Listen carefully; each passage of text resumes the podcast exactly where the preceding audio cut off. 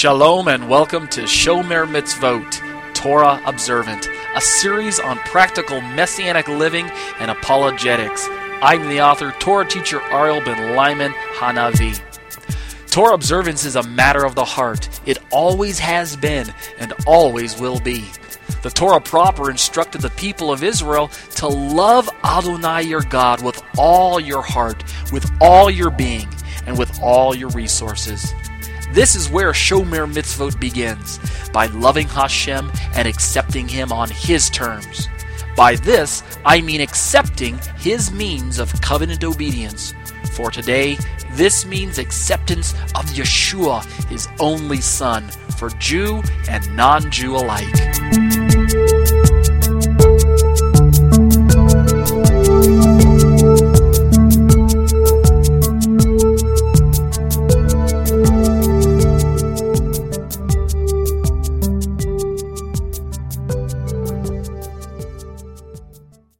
Let's open with prayer and a little bit of liturgy, and then we'll get started.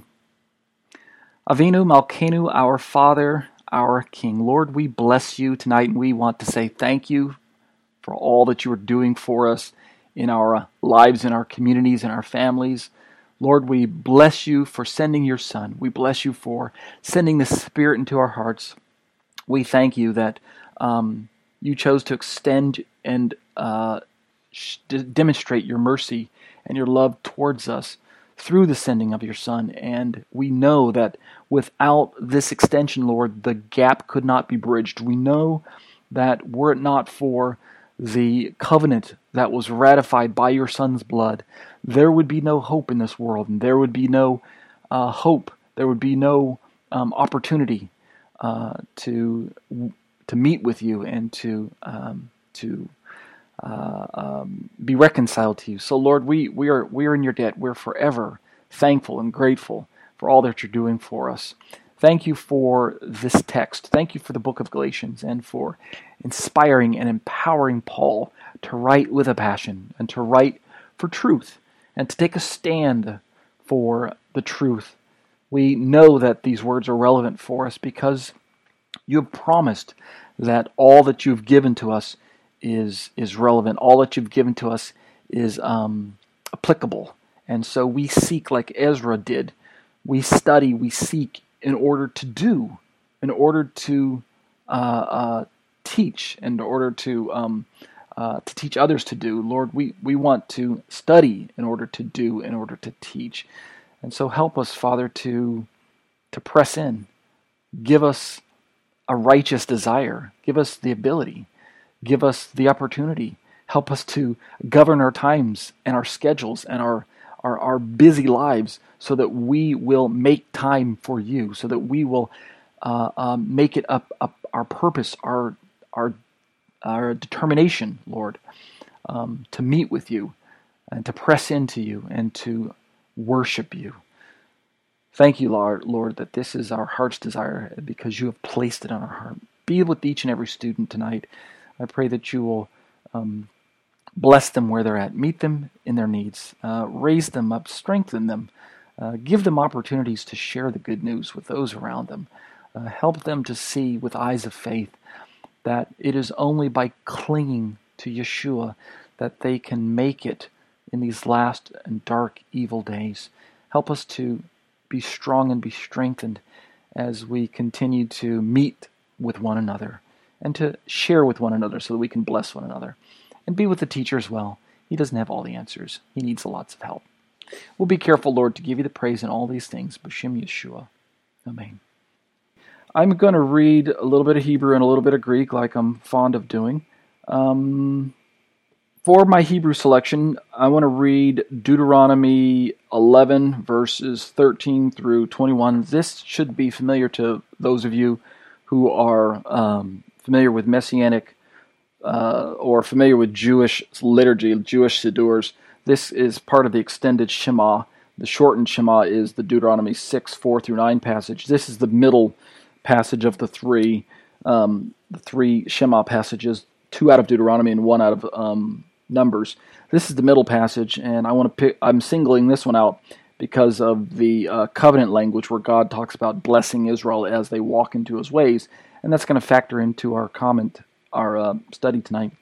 I'll read from David Stern's version, his Complete Jewish Bible. Starting in verse 13, it reads, quote, "So if you listen carefully to my mitzvot, which I'm giving you today, to love Adonai your God and serve him with all your heart and all your being, then, says Adonai, I will give your land its rain at the right seasons, including the early fall rains and the late spring rains, so that you can gather in your wheat, new wine, and olive oil.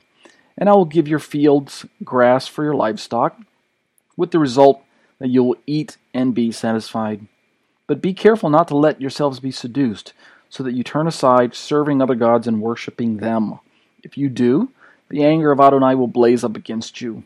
He will shut up the sky so that there will be no rain. The ground will not yield its produce, and you will quickly pass from the good land Adonai is giving you. Therefore, you are to store up these words of mine in your heart and in all your being. Tie them on your hand as a sign. Put them at the front of a headband around your forehead. Teach them carefully to your children, talking about them when you sit at home, when you're traveling on the road, when you lie down, and when you get up. And write them on the door frames of your house and on your gates, so that you and your children will live long on the land Adonai swore to your ancestors that he would give them, as long as there's sky above the earth." All right, the Hebrew reads, starting in verse 13, "V'haya im shemo tishma'u el mitzvotai asher anochi mitzveh etchem hayom la'chava et Adonai Elohechem ul'abdo b'chol levavchem u'b'chol nafshechem v'natati matar artzekim v'ito yoreh u'malkush v'asafta d'ganeka v'yirushteka v'yitzharecha v'natati esev v'saddecha livhendecha v'chalta v'savata hishamru lachen pen yivte levavchem v'samtem v'avadtem Elohim acherim v'hishtakvitem lachem v'chara af Adonai b'chem v'atzar et hashamanim v'lo yiyeh matar ha'adama lo titain et yuvla va'avadtem mehira me'al ha'aretz ha'tova asher Adonai notein lachem v'samtem et devarai eileh al levavchem v'al nafshechem uk sharatem otam le'ot al yedechem v'hayu le'totofot ben einechem v'limadtem otam et b'nechem l'deber bam b'shitaka b'vetaka v'lektaka v'dereka v'shachpaka uv'kumeka uk tabtam al mezuzot betaka uv'isharaka l'ma'an yirbu yimechem v'yemei v'nechem al ha'adama asher nishba Adonai la'avotechem letet lachem ki yemei hashamayim al ha'aretz." Okay, and for my liturgy from the Greek, let me turn to a passage out of the book of Romans. I want to read Romans chapter 8, and I want to read the first 8 verses. And I think what I'll do is, since I have this in my lesson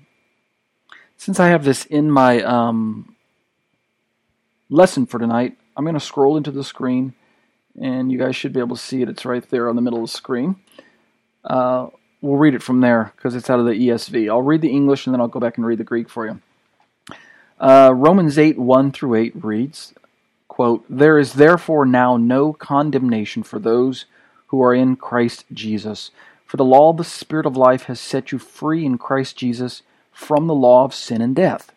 For God has done what the law, weakened by the flesh, could not do, by sending his own Son in the likeness of sinful flesh. And for sin, he condemned sin in the flesh, in order that the righteous requirement of the law might be fulfilled in us, who walk not according to the flesh, but according to the Spirit. For those who live according to the flesh set their minds on the things of the flesh, but those who live according to the Spirit set their minds on the things of the Spirit. For to set the mind on the flesh is death, But to set the mind on the Spirit is life and peace. For the mind that is set on the flesh is hostile to God, for it does not submit to God's law. Indeed, it cannot. Those who are in the flesh cannot please God. Okay, let's read the Greek of that same passage. This is out of the Textus Receptus. The Greek reads, Uden ara nun katakrima tois in Christo Jesu me kata sarka perapaptusin alla kata pneuma ho garnamas tu pneumatas tes zois in Christo Jesu eluterosen se apo tu namu tes hamartias kai tu thanatu to gar adunatan tu namu en ho estene dia te sarkas hotheos ton huetu huion pemsas en homoiomati sarkas hamartias kai peri hamartias katakrinen ten hamartian en te sarki hina to de kaioma tu namu plerote in hementois me kata sarka parapeptusen ala kata pneuma hoi karakata sarka antes ta te sarkas fronusen hoi de kata pneuma ta tu pneumatas to gar fronema des sarkas thanatas to de fronema tu pneumatas zoe kai erene diati to fronema te sarkas ekra eis theon to garnamo tu theu uch hupotasetai ude gardunatai hoi de in sarki ontes theo aresai u dunatai. End quote. All right, let us jump into... Well done, thanks. Let's jump into the study. Let me scroll back up a bit. All right. If you're looking at the screen, you should see question 10. And that's where we're going to start tonight. I think we'll be able to hit all of question 10, and we'll even have room for a little bit of review. Let me read question 10 in its entirety, and then I'll go back and explain what I mean by my question and by the answer. And then I will do kind of a review of what we've been talking about to kind of bring us up to speed with what I felt has been some of the central concepts that I wanted to portray in these 10 questions and answers. Let me read the question and the answer first, and then I'll go back and explain. Question: Isn't the law written on our hearts now? Why try to keep it externally? Answer: Having the law written on our heart is indeed a New Testament feature. Read Hebrews chapter 8 and chapter 10. But wasn't having the law on the heart already an Old Testament feature from the beginning? Let's keep reading to find out. Speaking of the Torah, Moses taught in Deuteronomy 30 verse 14, quote, "The word is very near you. It is in your mouth, and it is in your heart so that you can do it," end quote. The psalmist stated, quote, "Thy word have I hid in mine heart, that I might not sin against thee," end quote. That's Psalm 119 verse 11. Surely Psalm 19, 7 through 13, as well as the entire chapter of Psalm 119 is speaking favorably of the Torah of Moshe, the law of God. Paul coined the phrases law of the spirit of life and law of sin in Romans. He also coined the phrase law of Christ in 1 Corinthians 9:21 and again in Galatians 6:2. In Yeshua, Paul calls the Torah holy, righteous, good, and spiritual. That's Romans 7:12 and 14. And Paul considered himself to be in agreement with and a servant of the law of God with his mind. That's Romans 7:22 and 25. Moreover, Paul also speaks of love being the fulfillment of the law in Romans 13:10, and James, or rather we should call him Jacob, speaks of the perfect law of liberty in Jacob 1:25 of his letter to the believers. With these data in mind, where then should the law of Moses fit within the New Testament theology for believers, for the believer in Messiah? Firstly, we must affirm that according to the Bible, only the circumcised heart can have the law of God written upon it.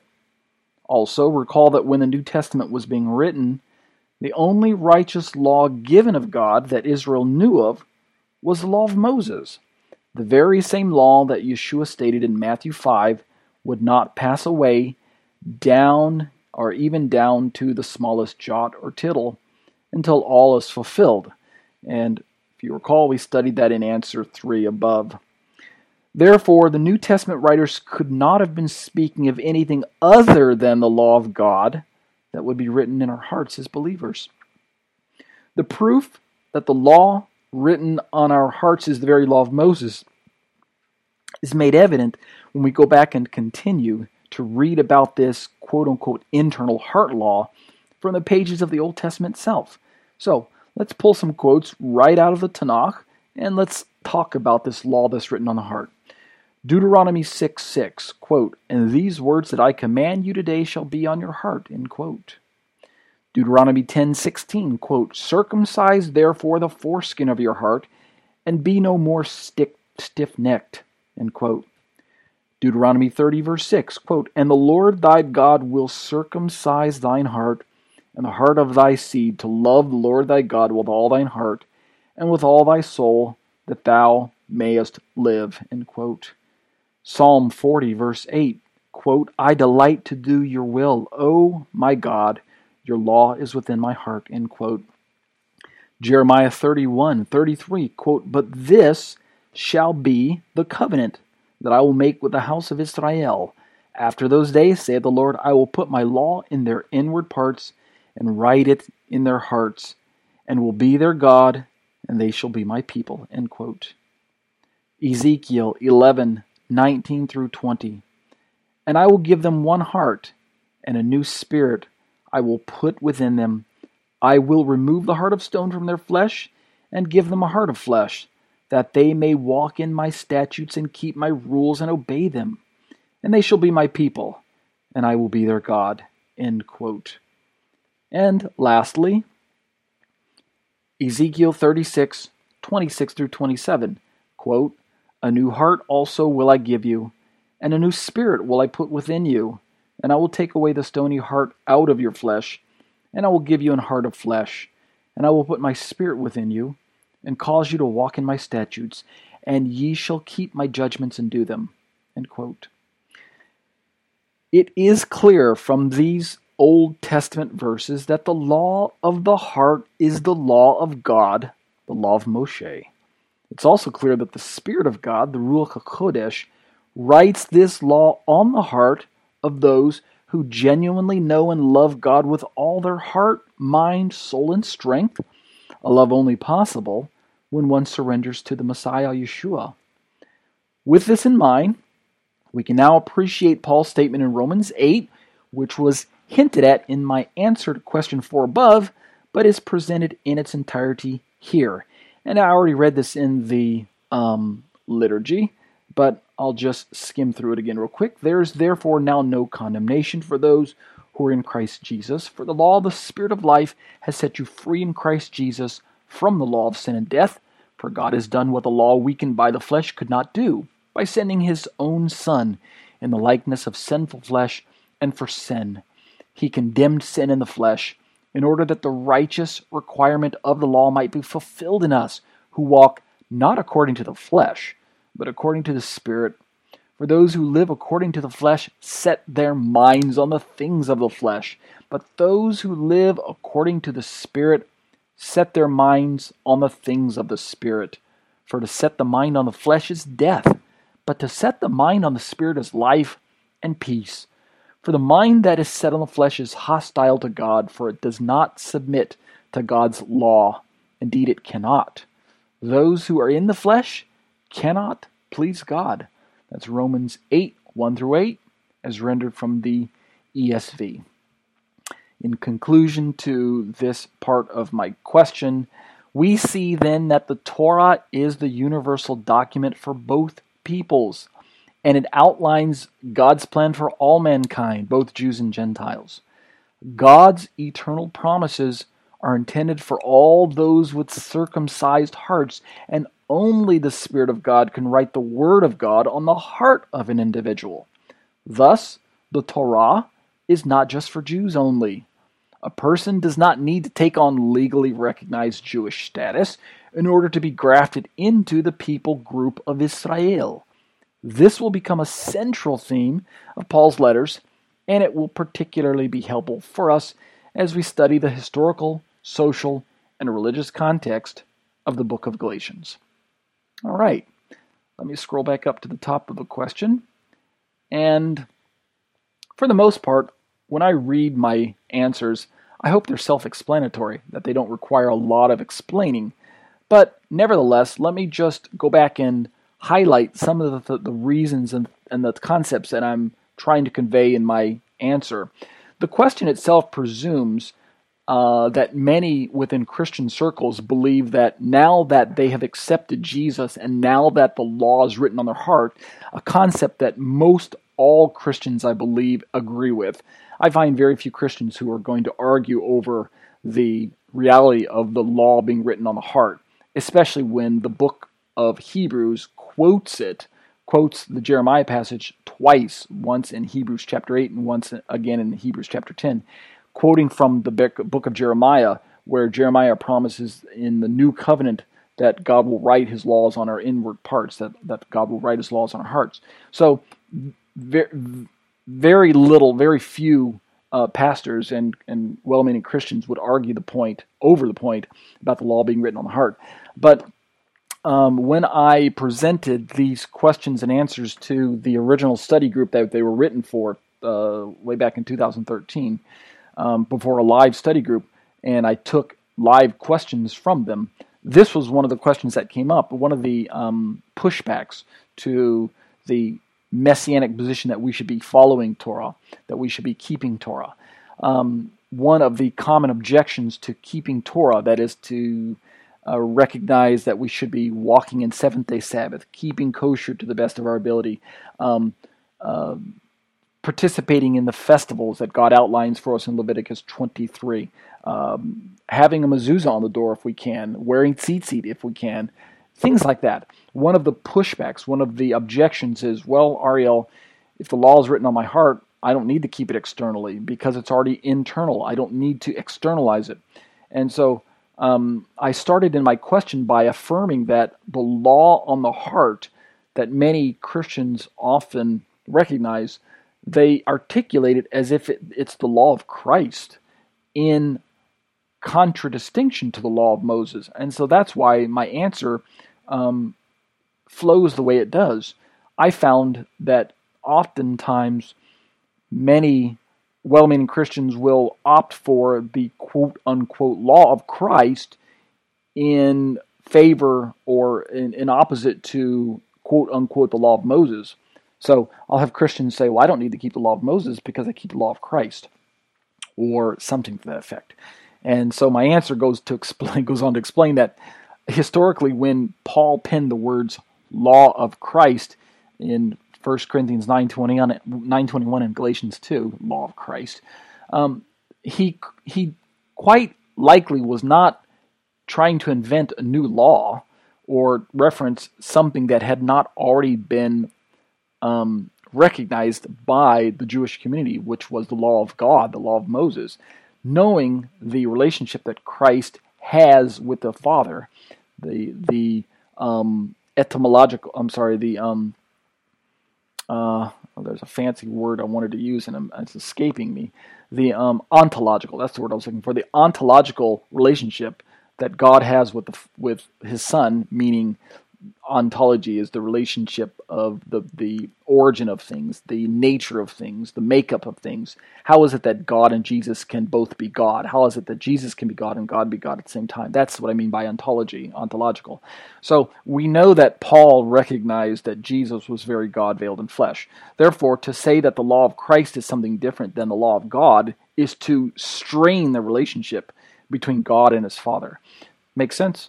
So the law of God and the law of Christ, since they are both, yes, thank you, Aaron, ontological. Since they are both, since they are both God's righteous law, it makes sense to explain Paul's statement, law of Christ, in light of the law of God that Christ upheld, or the law of Moses that Christ modeled, something to that effect, rather than make the law of Christ something to be something different than the law of God or the law of Moses, as if to suggest that the law of God is deficient and that it required the replacement by the law of Christ. And unfortunately, that is a standard Christian position, at least one that I've encountered as I visit churches, as I dialogue with well-meaning Christians on the internet, via email, things like that. In my 20 years of walking out Torah and teaching Torah, in churches and in Messianic congregations,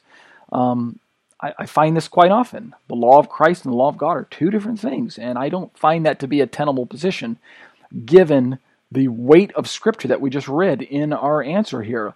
If you look at all those passages, the ones out of Deuteronomy, Psalms, Jeremiah, Ezekiel, clearly God envisions that His law, aka the law of Moshe, His law was designed to be on our heart. And the only way we know that it can be on our heart is if we surrender to His Son, to Yeshua, if we give our all to Him, if we fall on our face and cry out for His mercy and receive Him into our lives, and let the Spirit, the Ruach, wash over us and fill us and cause us to walk into His Word. This is the only way that the Word can be written on our hearts, because the heart that is made of stone cannot receive the words of God. Is only the heart that is made of flesh, the heart that has been softened by the Spirit of God, the heart that has surrendered to the Messiah, Yeshua. This is the only heart that can receive the Word of God. This is the only heart that can be obedient to the ways of God. So when God talks about these words shall be on your heart, He's not just talking about some lofty idea. He's not just saying that this really should be special to you, that the words that I'm telling you today, that, you know, using Moshe's voice, the words I'm telling you today should be on your heart. Moshe's not just hoping that Israel will memorize these words or something to that effect. Moshe knows what God knows, and the reason Moshe knows is because God revealed it to him, that the words can only be on your heart if you genuinely trust in God with all your heart. And today that means trusting in the Messiah. It meant the same thing back then, too, trusting the Messiah. We just didn't know His name was Yeshua, is my point. So the point I'm trying to emphasize in this answer, without belaboring the point, is that the law of God and the law of Christ are the same thing, and that the only way for the law of God to be on the heart, or the law of the heart, the only way for the law to be on the heart is for the Spirit of God to write that law on the heart. And again, I know that most Christians would agree with my statement there, that the only way for the law of God to be on your heart is for God's Spirit to write it on your heart and for you to surrender to Yeshua. But the disconnect, the confusion between the conversations that most Messianics have with Christians and vice versa, the point of contention is right in the very question itself. Isn't the law written on our hearts? Why try to keep it externally? I hope that makes sense to us now as we consider that when God gave us the Torah, He meant for us to keep it because it's for our own good. In fact, as I draw this part of the question to a close and then go back and do kind of a review of the other questions and get kind of an overview of where I want to go in the book of Galatians, in these last 20 minutes in the study, look at Ezekiel 11, 19 and 20 and Ezekiel 36, 26 and 27. I want to focus on these for just a split second. Ezekiel 11, 19 and 20, quote, "And I will give them one heart and a new spirit." This is Ezekiel speaking God's words. The prophet is speaking the words of God, and so it's God's voice, but the prophet's writing it down. And notice that God promises these words to Israel as a group. This is God speaking to national Israel, wayward Israel, disobedient Israel, stiff-necked Israel. So God recognizes that they are in a state of unrepentance. They are in a state of disobedience. They are in a state of darkened hearts, stone-cold hearts. And so Ezekiel is prophesying that God will one day break that stubbornness, that God will soften their hearts. And look what happens. I will give them one heart, a collective one there, and a new spirit, meaning a corporate heart. They'll be corporately one people. I'll give them one heart and a new spirit I will put within them. I will remove the heart of stone from their flesh and give them a heart of flesh. Now let me pause for a moment. What is Ezekiel describing? Nothing short of corporate salvation for national Israel. Does it mean that every single Jew will be saved in that day? Not hardly. What it means, however, is that using the words of Paul, all Israel will be saved, meaning all those within the visible people group of Israel in the day that Ezekiel's prophesying about, all those that are appointed to salvation, God will save. So, unfortunately, that doesn't mean every single Jew, but it does mean, or every single Israelite, I should say, but it does mean that there will be a tipping point. The balance, or the bulk, or the central part of the nation of Israel will claim faith in Yeshua.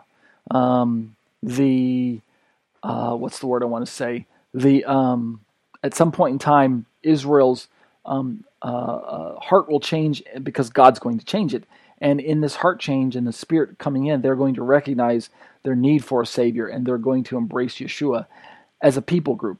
Again, I don't believe it means every single Jew or every single Israelite, but it does mean that the majority of them. But look at the rest of the verse, the rest of the passage. After God removes the heart of stone from their flesh and gives them a heart of flesh, what happens? What's the result? What's the cause and effect going on in the passage? That they may walk in my statutes and keep my rules and obey them. And they shall be my people, and I will be their God. Look at the result of God putting His Spirit within them, taking out the heart of stone and replacing with a heart of flesh, which we know is lingo for, quote unquote, they will be saved because they're going to believe in Yeshua. Look at the result of their salvation. The result, Ezekiel says, is that they may walk in my statutes and keep my rules. So I find it very hard to believe that traditional Christianity can't read these verses and understand that Ezekiel is prophesying that the nation of Israel will one day accept Yeshua, and in so doing will become genuinely Torah obedient. Why can't the church see that? I believe they can't see that because it goes against the theology prevalent in so many places in the church. Not in every place, but in so many places. It goes against the theology of the church that teaches that in Christ, in Jesus, the law's been relaxed. It's been done away with. We no longer have to keep it anymore. It's no longer relevant for us. And yet Ezekiel speaks to the opposite. Ezekiel prophesies that one day, because of their faith in Yeshua, they will in fact become Torah obedient, Torah observant. Look at Ezekiel 36, 26 through 27. It basically is a repeat of the chapter 11 passage. Same concept. Quote, "A new heart also will I give you, and a new spirit will I put within you. And I will take away the stony heart out of your flesh, and will give you an heart of flesh. And I will put my spirit within you," and look at the next clause, look at the next part, "and cause you to walk in my statutes, and you shall keep my judgments and do them." End quote. So again, this is why I am so adamant as a Messianic Torah teacher, as a Messianic Jew, that to come to faith in Yeshua causes a person to walk into the Torah. It causes a person to become Torah obedient, Torah observant, Torah pursuant, or at least Torah respectful. far from purporting what the standard Christian theology teaches today, that faith in Jesus nullifies the Torah. I'm sorry, the Torah, the Bible itself doesn't teach that. It cannot teach that. Otherwise, we would have a Bible that is irrelevant to us. We would have Paul teaching that we no longer have to keep the Torah, but yet, where would Paul get the chutzpah? Where would Paul get the authority to say such a statement if that's what Paul were saying? We know that's not what Paul is teaching. We know, in fact, that Paul knew his Old Testament. We know he knew his Tanakh. Therefore, I'm sure Paul was familiar with these passages in Ezekiel. Surely, Paul would agree that to place your faith in Yeshua, to allow God to circumcise your heart, to allow God to take the heart of stone away and to replace it with a heart of flesh, to allow God to fill you with His Ruach HaKodesh, His Holy Spirit, to allow God to do those things on the inside, surely results in the person becoming observant or obedient to the law of God. Paul knew it, and therefore Paul would teach that. Amen. So that's essentially all I wanted to highlight. Lost my voice there. That's essentially all I wanted to highlight in this part of the question. Now let me go ahead and talk briefly about where I want to go in the study. In these last 10 minutes or so of the study itself, before I move into the 15-minute Q&A session, there is a central hermeneutic key that I'm trying to convey as I introduce Galatians to many people. What I've found is that traditional Christianity holds to a paradigm, a central view, an opinion, as it were, a conviction about the book of Galatians and Paul's writings in particular. And they hold to a particular view of first century Israel and her relationship to Torah. And in this view, which I'm going to describe here in a moment, in this view, it conveniently causes many Christians, most of Christianity, to excuse the relevance of Torah because of the misunderstanding. I call it misunderstanding. From their perspective, they don't think they're misunderstanding, but I think they're misunderstanding. But it causes them to misunderstand Paul's words and therefore to misapply Torah relevance.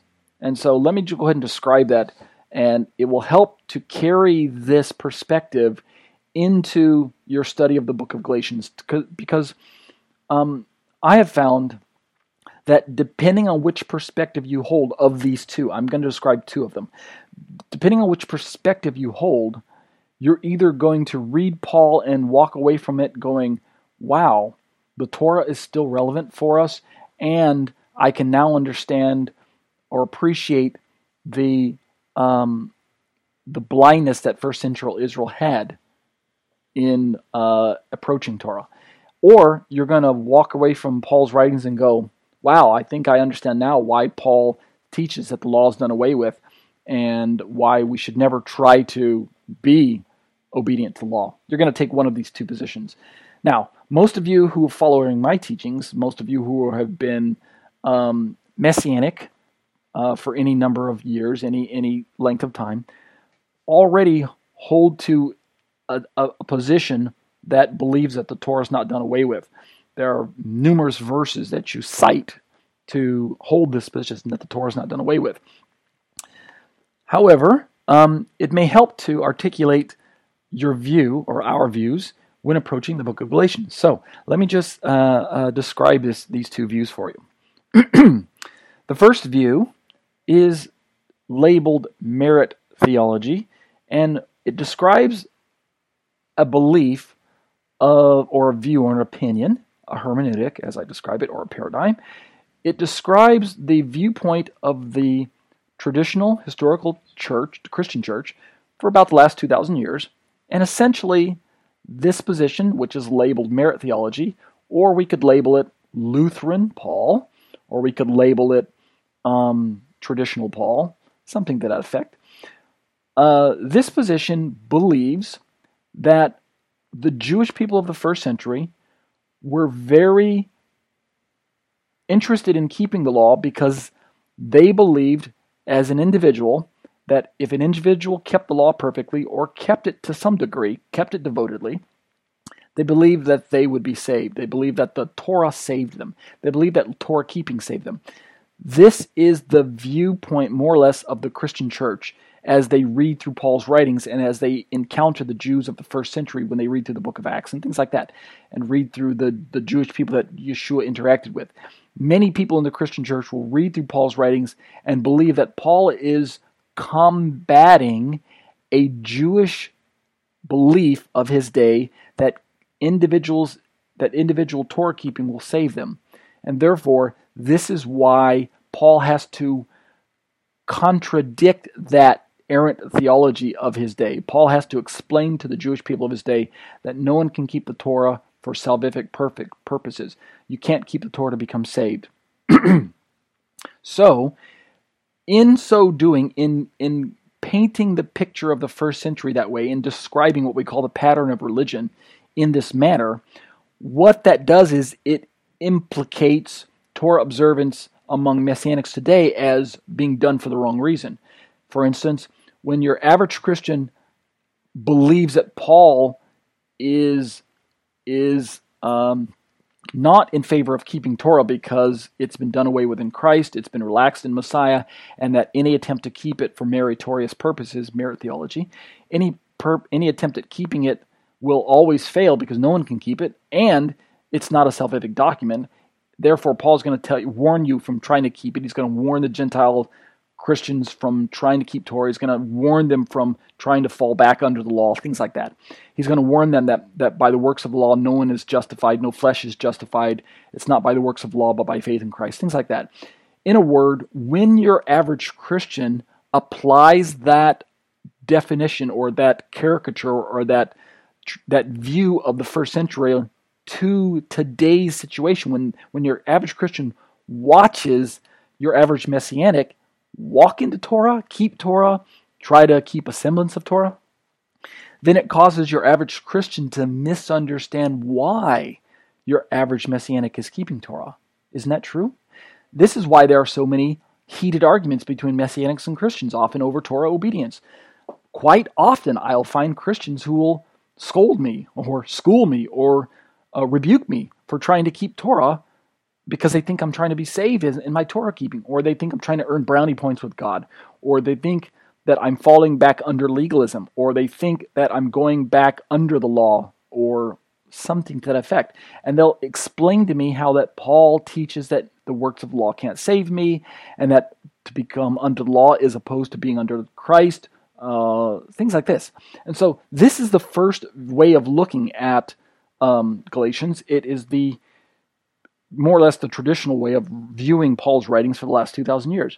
However, I have found, and I'm not alone in this, there are very, very many well-meaning, well-versed Torah teachers, pastors, Christians, Messianic Jews, you name it, across the gamut of believers, from your generic, in the pew believer to your theologian in the seminary to the one with the doctorate degrees and things like that. From the whole swing, the whole pendulum swing. There are people who are now coming to understand within the last, say, 40, 50 years that we have really misunderstood Paul's first century Jewish preoccupation with Torah. We have misunderstood the way the Judaisms of Paul's day interacted with Torah and why. And in a word, what I'm describing by many people is called the New Paul perspective, although that term is a heated term today in theological circles because it describes a movement, it describes a change of theological emphasis on why the Jews kept the Torah in the first century. And I believe that the New Paul perspective is heading in the right direction, although it has some issues. It has some questions, it has some challenges, but it's going in the right direction. So let me kind of describe what I believe is a better way to interact with Paul. And here's that description. The better way to understand the first century Israel, the first century Jews, is not to describe them as thinking they can keep the Torah for salvation. In other words, merit theology. In other words, Lutheran Paul all over again. Instead, what we have found as we study through the historic writings that have survived from the destruction of the temple, I'm talking about the rabbinic writings that are available to us today in the form of the Mishnah and the Gemara, the Sifra, the responsa literature, the Midrashim, the Tosefta, the other extra-biblical writings that have survived, such as the Dead Sea Scrolls that have been unearthed, the writings of Josephus, the writings of, who else do we have in there? Anyway, you're kind of getting the idea.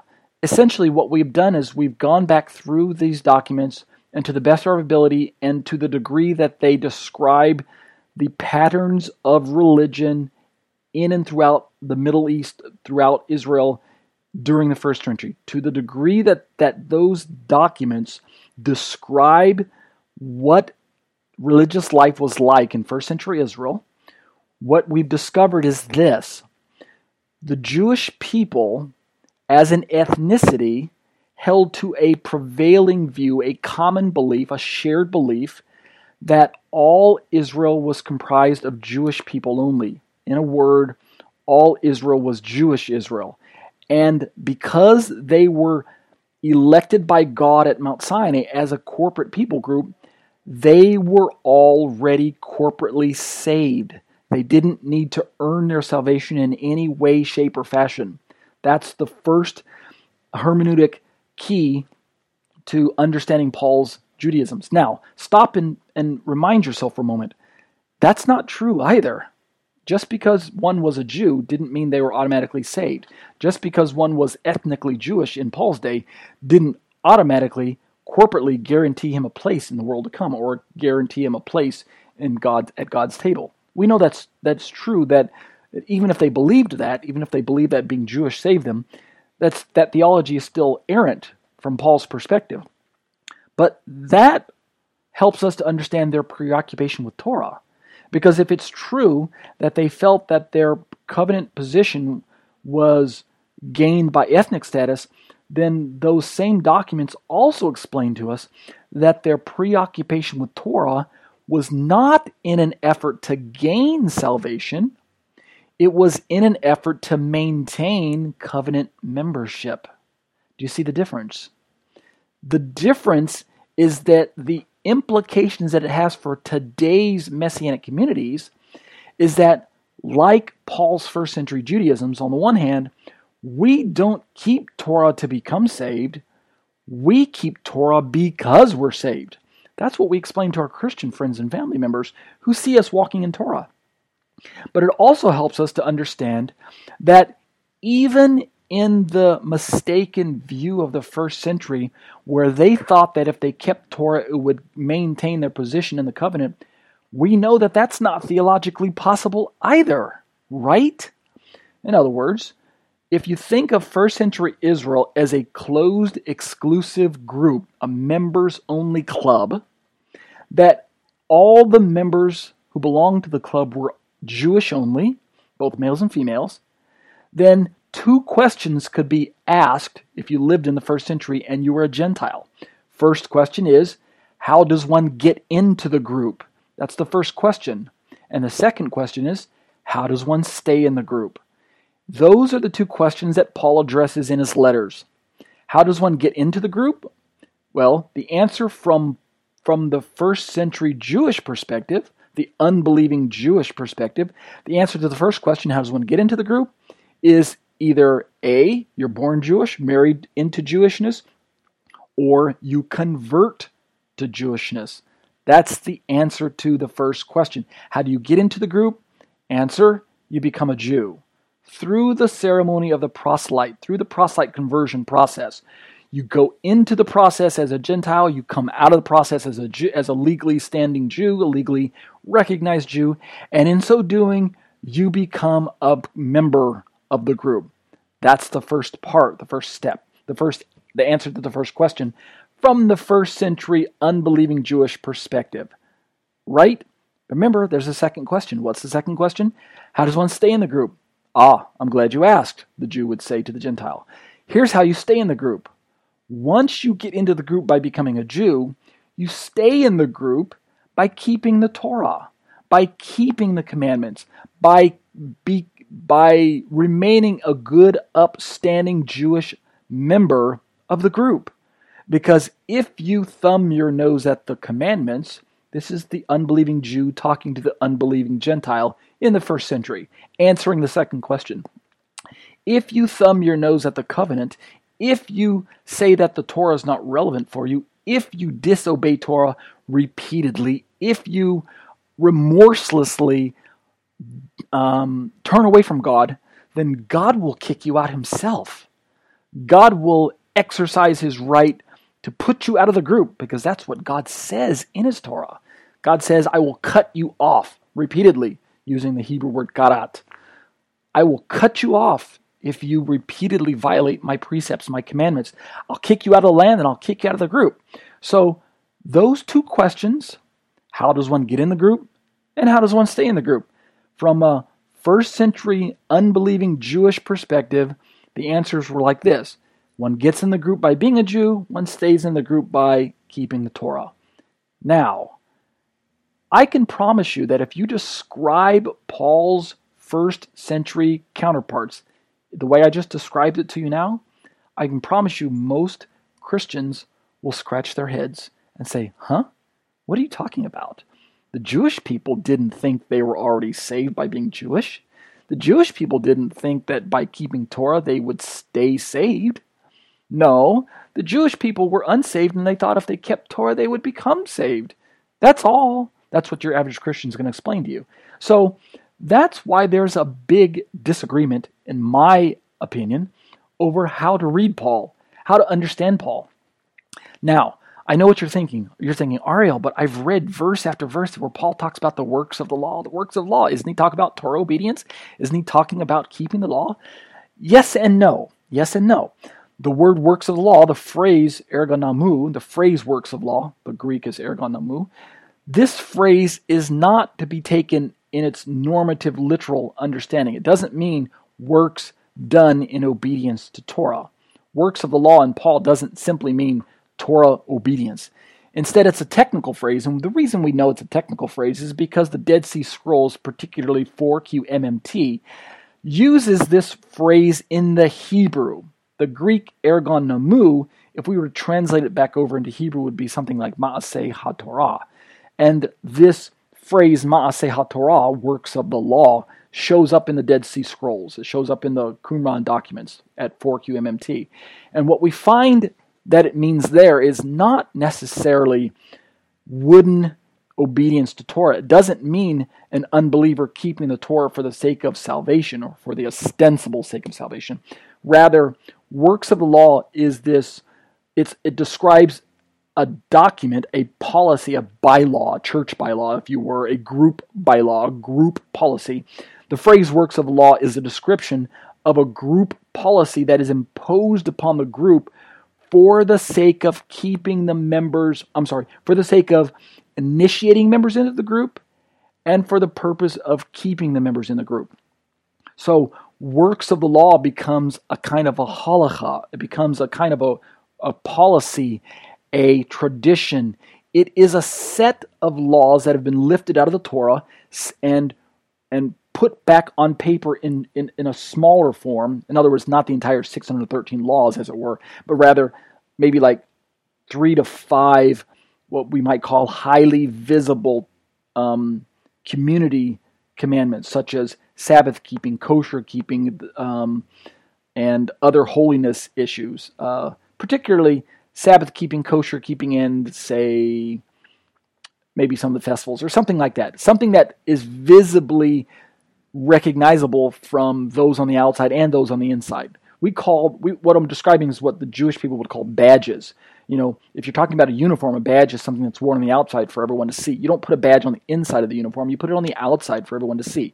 And the Sabbath and the dietary issues and circumcision, those three, those are external badges. They are marks of Torah obedience that anyone, whether in the group or outside of the group, can recognize and observe. So those three, Sabbath, kosher, circumcision, those three got lifted out of the 613, reproduced, and put back down into a policy, packaged as it were, repackaged into a short list. And this smaller repackaged policy became known as the works of the law. And that's the policy that Paul is challenging in his first century letters to Galatians and Romans. Paul is essentially saying you can't be a group member by keeping these three. You can't be a group member by adhering to the works of the law. And Paul doesn't mean you can't be a group member, i.e. be saved. He doesn't mean you can't be a group member by keeping all of Torah. What he means is you can't get into the group by keeping these three. You can't get into the genuine and lasting group by keeping these three. So, in summary, the best way to understand Paul is to understand that many of his phrases where he uses the word law, the Greek word is nomos, the technical phrases that he uses must be understood within their sociological background. And the sociological background of the first century cannot possibly or likely be described the way standard Christianity caricatures them today, or characterizes them today with their emphasis on merit theology. That really is kind of the viewpoint, the merit theology view, the Lutheran view, which is the old Paul, the Lutheran view of Paul, the one that I don't hold to, the one that most of Christianity holds to, but the one that I don't believe is very accurate. That particular view of Paul holds a pejorative view of the law. That particular view of Paul looks unfavorably towards Torah observance and Torah obedience because it believes that any attempt at keeping Torah is only done for the purpose of merit before God or salvation before God. It doesn't recognize or understand that a person can keep the Torah because they're saved. And again, even once we switch to the new perspective on Paul, or the more accurate view of Paul, even when we switch our paradigm and begin to accept this, which I hope all of you who are listening to this commentary will begin to seriously consider that this is a better way of viewing Paul. Even when you switch over to that view, you still have to recognize that it is true theologically that you can't keep the Torah to become saved. So Paul would always disagree with any meritorious keeping of Torah. However, the point I'm trying to make is that Paul doesn't have to articulate that in his letters because it's not a view that was commonly held by the first century Jews of his day. Paul doesn't have to tell them to stop keeping Torah to become saved because that's not the error that they were living with. That's not the deficiency of their view of Torah. The deficiency that they had was when it came to their ethnic status.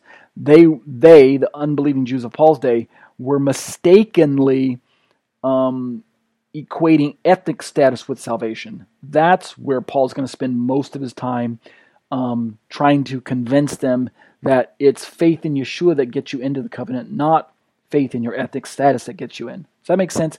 Sounds like I'm splitting hairs, but I'm not. And I hope that those of you who are following my commentary will begin to see this as I flesh it out in my study to the book of Galatians there.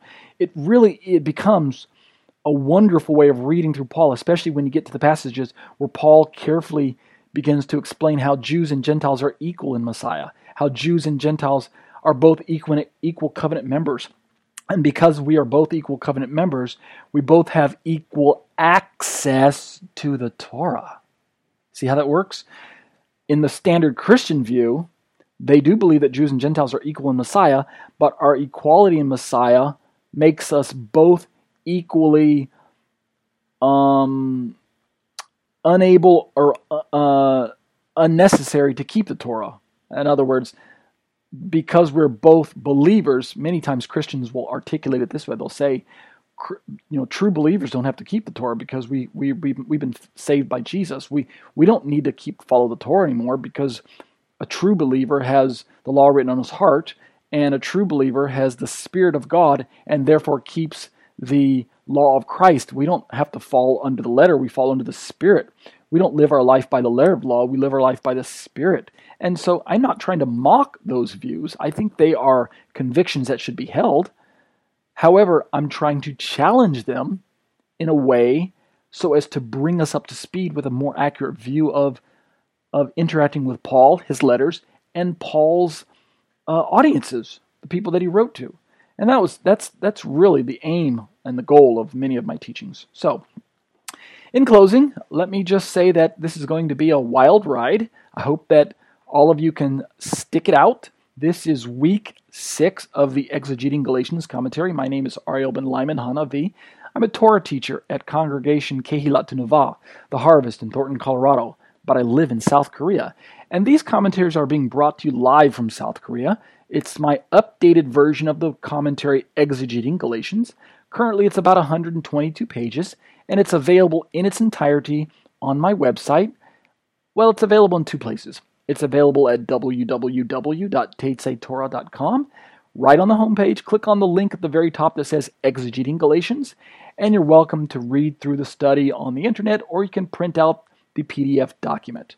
You can also visit my congregational website at www.craftitin.com. From the very top, click on the podcasts menu and let it drop down and show you the podcast called More Lessons. Once the More Lessons page loads, scroll down through the page of commentaries and you'll see the Exegeting Galatians commentary there. I'm recording these audio sessions and uploading them to iTunes as podcasts. So I encourage you to visit iTunes and to subscribe to my Exegeting Galatians commentary. Be warned, however, there is an earlier version that I recorded probably 7-8 years ago. And that was before I had completely finished the commentary. And now I'm recording these new versions. So these are the updated versions. Let me close in prayer, and then I'll open the floor up for those who are in the live chat room. If you want to have questions and comments. I don't record the live chat. That's a special exclusive feature only for those who attend the live session. Join us every Tuesday evening from 7 p.m. to 8 p.m. Central Standard Time for Exegeting Galatians, a live internet study. Okay, let's pray. Abba, we bless your name, and we thank you for the opportunity, Lord, to come and to gather together through the medium of the internet. Lord, even though we're disconnected, separated by thousands of miles in different countries, your Spirit is what draws us together, Lord. It is our desire to come and to worship you and to seek your face and to know your ways and to walk in them. That is what draws us together as a community. Thank you, Father, for each and every student who came out tonight during the live study. I thank you for those who are going to be listening to this audio by way of the MP3 or by way of iTunes after the fact. Lord, give them the opportunity to attend a live session if possible. I pray that you'll bless each and every student. Raise them up in the fear and admonition of the Lord. Help them to realize that Reshit Chochmah Yirat Adonai, that the fear of the Lord is the beginning of wisdom, and that they too can be righteous in your sight only if they place their faith and trust in Yeshua. Lord, we know that during these last and evil days, that if we do not continue to grow our relationship with you, to press into you, to study, to learn, to share what we are learning, Lord, to confess our sins, to turn away from sins, to be filled with the Spirit like you say, if we fail to do those things, Lord, we're going to fall by the wayside. And so we seek to be righteous in your sight by this very method of pressing into you, Lord. We seek to be pleasing to you, not of a righteousness of our own, not because we are obedient, not because we have become right in our own sight, but rather because we have surrendered to Messiah and he has conferred his righteousness to us. Oh, thank you, Baruch Hashem, that Yeshua has conferred his righteousness to us. Lift us up, Father, and continue to challenge us. Help us to draw close to you in word and in deed. Thank you for each and every blessing that you have bestowed upon us. We'll be careful to give you the thanks in all these things. Amen. That concludes our show for today. It is my desire that this continuing series of teachings will assist the average non-Jewish believer or new Messianic Jewish believer in his desire to become a more mature child of God. And now, O Israel, what does the Lord your God ask of you but to fear the Lord your God, to walk in all his ways, to love him, to serve the Lord your God with all your heart and with all your soul, and to observe the Lord's commands and decrees that I am giving you today for your own good. To the Lord your God belong the heavens, even the highest heavens, the earth, and everything in it. Yet the Lord set his affection on your forefathers and loved them. And he chose you, their descendants, above all the nations, as it is today. Circumcise your hearts, therefore, and do not be stiff-necked any longer. Because the Torah is written on the hearts of all who truly name the name of Yeshua as Lord and Savior, it is meant to be followed to the best of our ability. We have no reason for fear of condemnation or the trappings of legalism. My name is Ariel ben-Lyman HaNavi. The intro and outro song were written, produced, and performed by Ryan Kingsley. For more information on contacting Ryan, you can reach me by email at yeshua613@hotmail.com. That's yeshua613@hotmail.com. Or visit our website at graftedin.com. That's graftedin.com.